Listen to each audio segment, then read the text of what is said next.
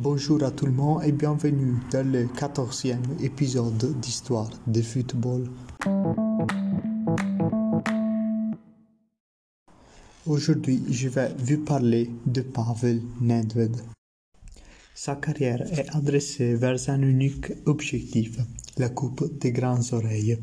Mais quand il est en pas à rajouter son objectif, il est averti et sautera la finale, laquelle avec lui, elle aura une dévolte différente. Il s'appelle Pavel Nedved. Il est né à Keb, en Tchéquie, le 30 août 1972. Pavel est épousé depuis le 1993 avec Ivana. Ils ont deux fils, Pavel et Ivana. Il commence à jouer dans le 1991 avec le Dukla Praga pour ensuite se transférer au Sparta Praga. Il arrive en Italie à la Lazio après 5 ans son début et terminera sa carrière aux ennemis de la Juventus. Son surnom est la foudre tchèque. La vie. Pavel, dans le 1989, jouait au Victoria Pilsen. Pour 400 euros au mois, il passe au Sparta Praga après avoir fait une saison avec l'équipe de l'armée, le Dukla, lequel il avait fait jouer dans la série B.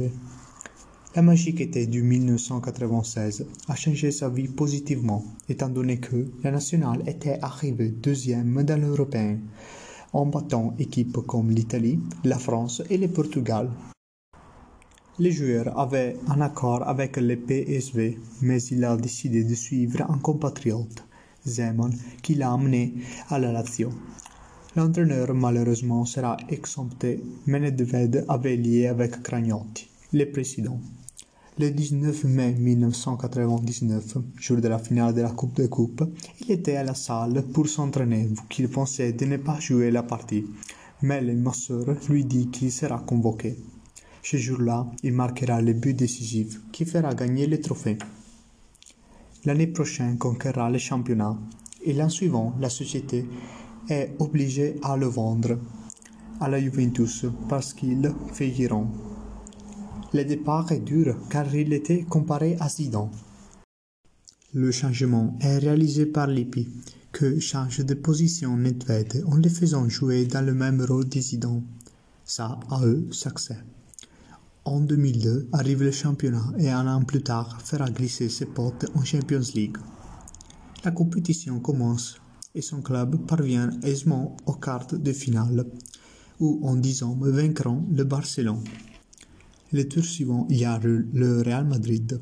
Dans le match de retour, il est méfié, mais quand il manquait 20 minutes à la fin, il prend un autre jaune, lequel le condamne à sauter la finale. Il pleure. À Manchester contre les Milan, ils perdront au penalty. À la fin de l'année, il y a une note positive. Il gagnera le Ballon d'Or. À partir d'ici, ces saisons seront mauvaises. Deux championnats gagnés mais révoqués par Calciopoli et un an dans le Série B italien.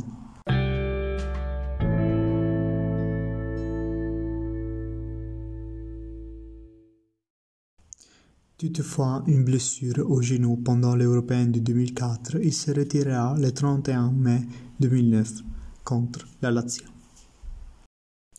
Et maintenant, quelques curiosités sur sa vie.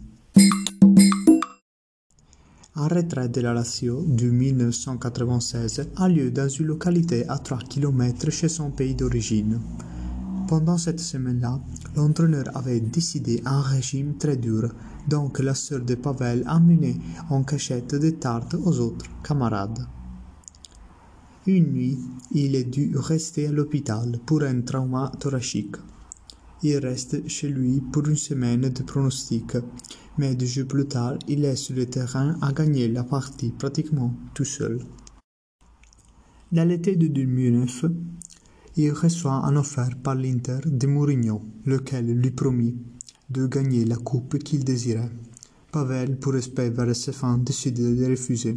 Choix d'amour, c'est très sûr, mais l'an après, l'Inter la gagnera. Et maintenant, on passe à parler des buts à souvenir. Mallorca-Lazio. Dans le 81e minute, il marque le but décisif du 2 à 1 qui fera gagner la Coupe des Coupes à la Lazio. Un autre match à souvenir où il marquera un autre but, c'est celui contre le Real Madrid. Dans le 28e minute du deuxième temps, il marquera le but du 3-0 qui permettra à la Juventus l'accès à la finale.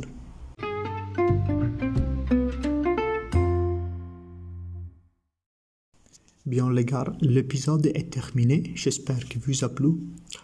Je vous invite à partager euh, les épisodes de ce podcast, à les écouter et à passer sur mon profil d'Insta Histoire de football.